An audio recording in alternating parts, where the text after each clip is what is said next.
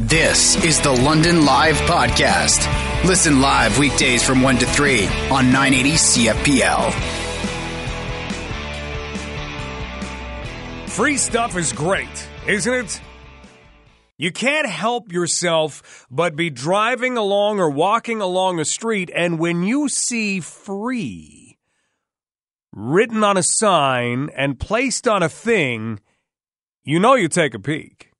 You know that you can see it from a long way away, that let's say it's a black pleather chair, that there's a rip in the side, but still, you see that word free, you take an extra second to look because it's free. Hey, I'm not going to be giving anything up to get this. Right now, I don't have this. And if I choose to take it, which I can, then I will have this. I'll have something extra. I'll have something free. And that's kind of the way that we deal with that word. If somebody says free pizza in the lunchroom, the stampede is absolutely unbelievable. How about if somebody were to say free transit? What would that do in, say, London, Ontario? It's a very good question.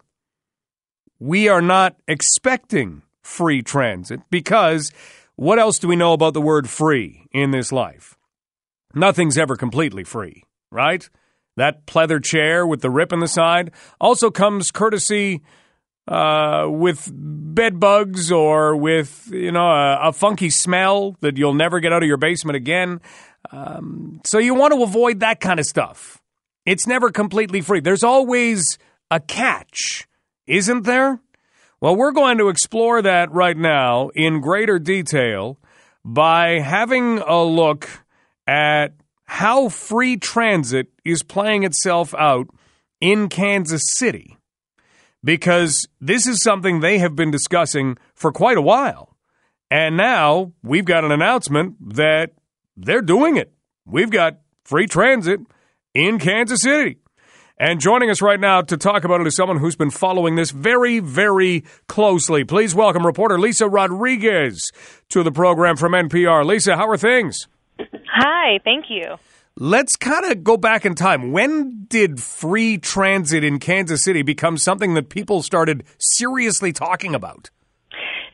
I think it's been a conversation behind the scenes for some time, but just became something that was really publicly talked about last summer. And to be clear, the free fare hasn't quite started yet, but the city's kind of given its green stamp, and we're trying to find the funding for it. But the head of our transportation authority last year has been kind of talking about free fare, and then kind of politically, the time was right when a new mayor and city council got elected and really got behind the idea, and that's when the ball really started rolling. Gotcha. Okay, so we don't know how it is going to work yet, but could it be stopped at this point? It is definitely coming. It might be coming. How does that sit? Right. So essentially the city council has said, we're behind free fare, and has directed our city manager, find $8 million in the budget, present it to us in January, and that'll get us started for free fare transit. And as you mentioned before, nothing is fully free. So if it's from our general budget, that means it is taxpayer dollars. But something that makes it maybe less of a big leap here in Kansas City is that only about 10% of the revenue for the transit agency comes from fares.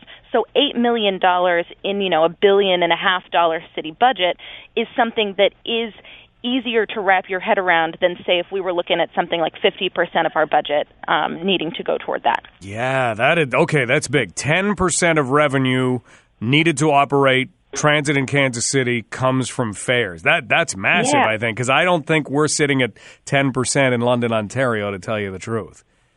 Well, 10%, and our ridership isn't as robust, and our transit system isn't as robust as maybe some other major cities. So when we're talking $8 million to get started, it's something that's a little bit more palatable here. We are talking right now with reporter Lisa Rodriguez from NPR, and we're talking about transit in Kansas City going fare free. As Lisa says, they've given it the green light. They're looking for $8 million, which does it sound strange that $8 million doesn't seem that big? Does it seem big there? Because it doesn't seem that big if we were to talk about free transit. mean, it's, you know, it's taxpayer money, so it's not insignificant. But truly, it isn't as big as it would be in another city. And I think that's been something that has been surprising for people here to learn, that there's not as much of, we're not as reliant on collecting those fares as other cities are. A lot of the money for public transit in Kansas City comes from state revenues, comes from other local tax revenues. And then I think another thing that makes it easier to get behind in Kansas City is that a lot of our transit is already free. About 20% of our riders already ride for free. Veterans are free. Public high school students are free. University students are free. Safety net providers are free. And we have a free streetcar system. So the idea of free, fair transit isn't as new in Kansas City as it may be elsewhere. Gotcha. Okay. That makes it very interesting as well. So it's almost like just another step in a process, because all the way along, I guess you've been able to make fares free for veterans, for high school students, for post-secondary students, for everybody you listed. Oh. Yeah, so little by little, we've been chipping away at the amount that we depend on fares to fund our transit system. So in a lot of ways, Kansas City is kind of the perfect situation to do something like this. And the final step in it was getting public figures and a city council and a mayor that was ready to kind of push it through and make that leap. Lisa, have you heard much about what people hope this does? I think that there are a couple things that people hope that it does. I think, from the mayor and the head of our transit agency's point of view, they're hoping that the money that people save on fares can just be poured right back into our local economy. They argue that it's not going far. It's coming right back in the form of sales taxes, in the form of groceries, in the form of your utility bills. But I also think that, you know, they're hoping that this will increase ridership in Kansas City. I think we could probably absorb a 30% increase in ridership without changing a thing. So there's room on these buses, and I think that this is an incentive to get more people to actually take that step and get on a bus. How big has this story become nationally in the United States? I think it's become Kansas City has really put itself out there by taking this step, and a lot of different cities are watching. I think it's a scary thing for a transit agency to kind of see, you know, going fare free, especially those that rely way more heavily on fares that we do. So I think at this point, cities across the country are kind of watching with interest because it hasn't been done on this scale before. So in some ways, Kansas City is a case study for the rest of the country. Well, you're not just for the rest of the country. In Canada, we're pretty interested too. So, Lisa, thank you so much for your coverage, and thank you so much for your time today. Hey, thank you. That is Lisa Rodriguez, reporter with NPR in the United States, on fare-free transit. We get caught up in headlines an awful lot, and I think if you get caught up in the headline of Kansas City having fare-free service, immediately you think, well, if they can do it, why can't we? And then you dig into it a little bit more, and what we found out just now was that it would cost $8 million, but let's face it, there is still a lot of free transit in Kansas City as it stands, and only 10% of their revenue comes from fares. So those are big, important points. Still, we look in London and say, how can we improve? How do we make things better? And LTC doesn't get enough credit for how often they do that and ask that question. Because if we look at the fare hike that is coming up in the new year, we have to look at why it is coming in. And this goes back to the Ford government rolling back on where gas tax money was going to go. And because of that, not as much was coming in to LTC. And they went, look, we have no choice. We haven't seen many fare increases along the way. So what we need to do is give this some local context, and London Transit Riders Alliance has been formed and is looking to give that voice to transit users in London. And joining us right now is Joel Adams from London Transit Riders Alliance. Joel, thanks so much for being a part of London Live. Thanks for having me here, Mike. When you think free transit, is that something that you would even think would be an interest in London, or is it something that should be on the table in London? What do you believe? Well, I think you already said it off the top of the segment. Nothing is really free. It's fare-free transit. It's at the point of use that We're looking to make things free. And we think that London is the ideal city in Canada for this to happen for the first time. And I think Kansas City is paving the way as a, you know, even a larger city in the U.S. And I think we can step up here for lots of reasons. Okay, let's start looking at those reasons. What would you see as being advantages to finding a way? Because it would be finding money. Like you said, it's not free. You'd have to find the money somewhere else. But what would be the advantage to funding what we would call fare free transit? Well, I love the analogy you made about the gates. When you see cities around the world facing congestion issues, and they're simply running out of space for all the vehicles, all the people, you know, whether they're bikes and cars, buses, or pedestrians, at some point, unless we start tearing down buildings, there's just no more room to widen the roads. So we need to find smarter, better ways to move people around. And we already have that in transit. And we actually have a pretty efficient transit system in London. We think that we can bring more people to it, shift them from one use to another, with the incentive of having fare-free transit in place. And in terms of riding transit right now, it's great to hear that you are, you know, speaking positively about the transit system, because it does take a lot of flack. Do you think that's fair in any way? Well, I think, there's lots of room that we need to improve. And I think one of the things to consider is that the flack shouldn't necessarily be directed at the LTC or higher levels of government. We've underfunded transit in London more than any other city in Ontario for decades. Because of that, we've had to develop a very efficient system that actually gets pretty high usage, but at a level of funding much lower than others. And that right there doesn't seem to meet in the middle, does it? It doesn't. But if we were to just bring things up to the average, the typical investment that other cities are making, then we would have a great chance to deliver something like fare-free transit.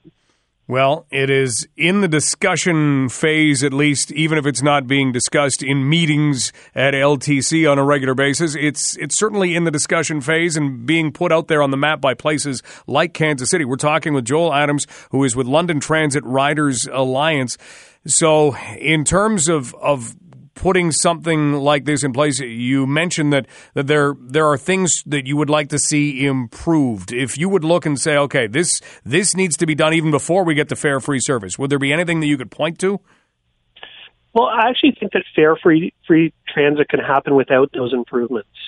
One of the things that would happen as we draw more people into the service is we'd identify where the real needs are. We know existing needs today where people absolutely have to use transit. But there's a lot of places where people would shift their use. You can think of London night games, where you've got 10,000 people coming in and out of the downtown. And, the opportunity for people to meet somewhere or leave from their home, move free into the downtown and not just come in and out with transit, but also go out for drinks afterwards and not have to worry about driving home. Those kinds of shifts in usage amongst people who are not necessarily typical transit users today are the kinds of opportunities we would see just by some changes in fare costs. Yeah, and you bring up a great point. If you look at other cities that have made use of light rail, once they get it up and going, and I know Kitchener and Ottawa are still kind of in that phase, but that's one of those things where if you go and you park at a station, you're kind of free to move around, and oftentimes people will be able to go out and not have to worry about driving home or any of that sort of thing, or the congestion downtown, or where to park, or how much it's going to be. So you raise a great point there. What do you believe needs to be done to maybe spark this conversation a little bit more than it already is? Well, I think we can't really wait for anybody else. And it's great to see there's a rally being planned next week in London by, businesses and nonprofits that have kind of come together. And there's almost 1,000 people already interested in coming out to that. I think voicing our concerns and the opportunity to our counselors is really key. And I'm also looking for business leadership. I've talked to manufacturers and developers who are interested in the idea. If they can have more people taking the bus to work, then that means their parking spaces can be converted into plant expansion instead of all this parking lots. if small business owners didn't have to have all their employees parking and taking up spots because they could afford to take the bus, that would give so much more opportunity for customers to be able to come in and out with their cars. So it's not about completely getting rid of the car. It's about making the whole city operate better. And I think hearing some people in different parts of our economy, different parts of our citizenship, speaking out about this is how we're going to be arrive at some way to creatively afford this going forward. Well, we'll see what does happen. Joel, we really appreciate your insight and the conversation today. Would the best way to reach you be through the London Transit Riders Alliance Facebook page? Yes, absolutely. And there's farefree.ca. Links to a petition on the London Transit Riders Alliance's website as well, farefree.ca. Okay. Farefree.ca. Joel, have a great day. Thank you. Thank you for raising this. I'm sure we'll talk again.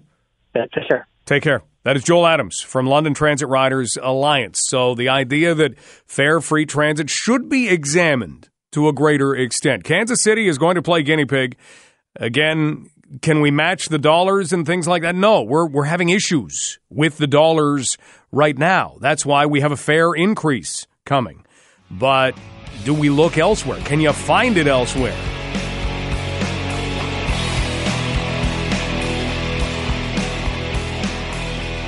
Experimentation can have its advantages, right? It can. If you don't try something, you don't experiment with something, you don't even know you like it. You experimented at one time in your life with the Brussels sprout. You did. You cut it up. It was on your plate. You may have been at an age where someone told you, you don't eat that, you're going to sit there all night. That may have been the ultimatum you were given. So, inevitably, you did the experiment. You took a piece of that Brussels sprout. You put it in your mouth. You tasted it. You swallowed it. Given that you were probably young, you hated it. You have to let your taste buds die a bit before Brussels sprouts taste good. Or my wife Kirsten has this amazing recipe that has bacon in it and butter, and I love them. Maybe it's because I'm old and I can't taste them anymore, but fantastic. But you do that experimentation, and that gives you a path in life. And we've done that over and over and over again. If we didn't experiment with stuff, we would not have any of the advantages that we have now. You absolutely have to experiment. Thank you to Ben Franklin for sticking a kite up in the air. That was an experiment. Huge for us. Huge. So when it comes to experimenting, is there a line? Is there a line? We know that we have many animals who have given their lives, have had their lives altered in order to push science's agenda forward. That's why we have the term guinea pig. Rats, mice, dogs. Sure, it happens. But in the end, we've seen some advancements. We've also seen some failures. Again, do we get to a line where you say, no, this is not right? In China, their, let's call them rules, a little more lax. And so we have a story that actually appeared on globalnews.ca overnight, had a neat little picture on it. It was a picture of what was a little piglet, easily identifiable as a piglet. Didn't look anything like any other creature at all. It was a piglet, a little tiny pig. And that particular pig had apparently been alive for about a week. It had died. But in the interest of science, something remarkable had taken place. And that remarkable thing kind of asks the question, do we need a line? Before we make that judgment, let's learn a little bit more about this. Josh Elliott posted the story. He is a Global News online journalist.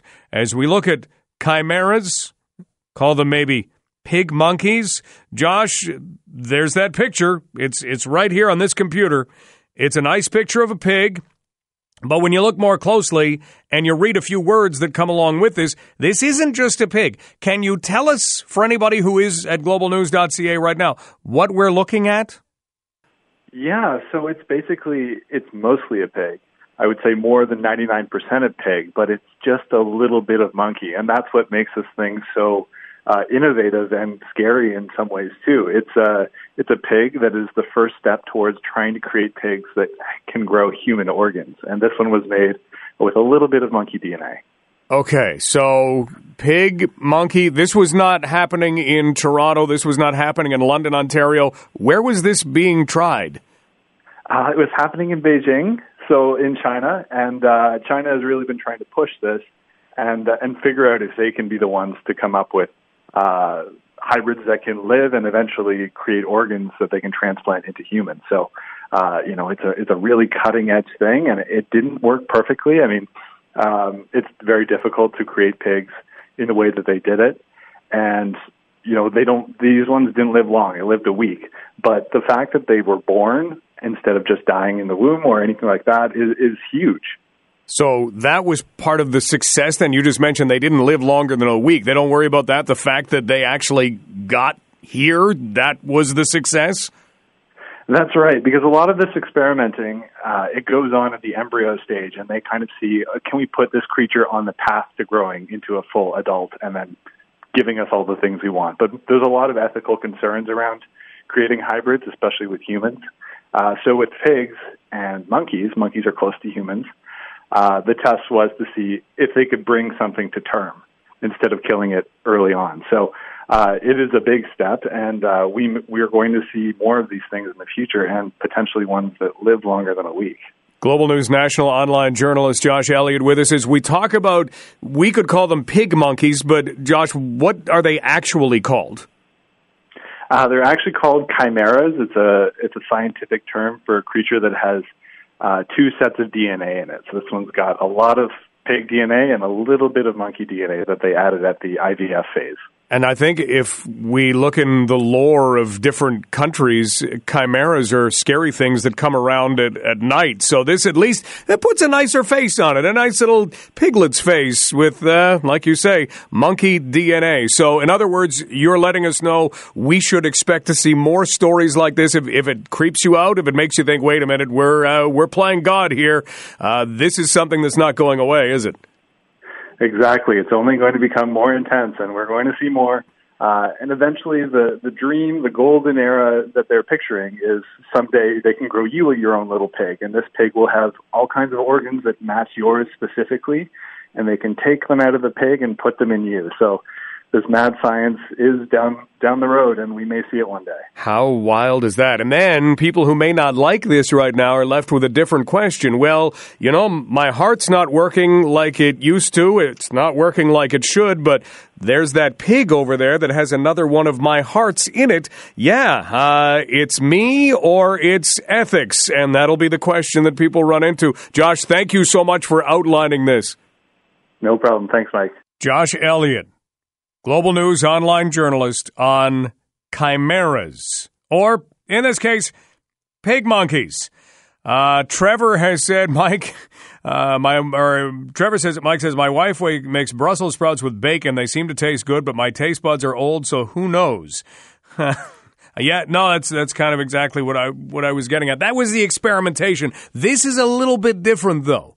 This is a little wilder.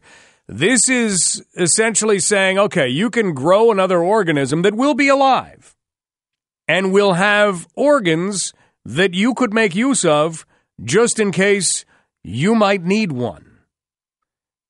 If you look right now, it puts a line down that's very fuzzy, that's very hazy, that's surrounded by gray area on both sides. You've been listening to the London Live Podcast. Catch the show live on weekdays from 1 to 3.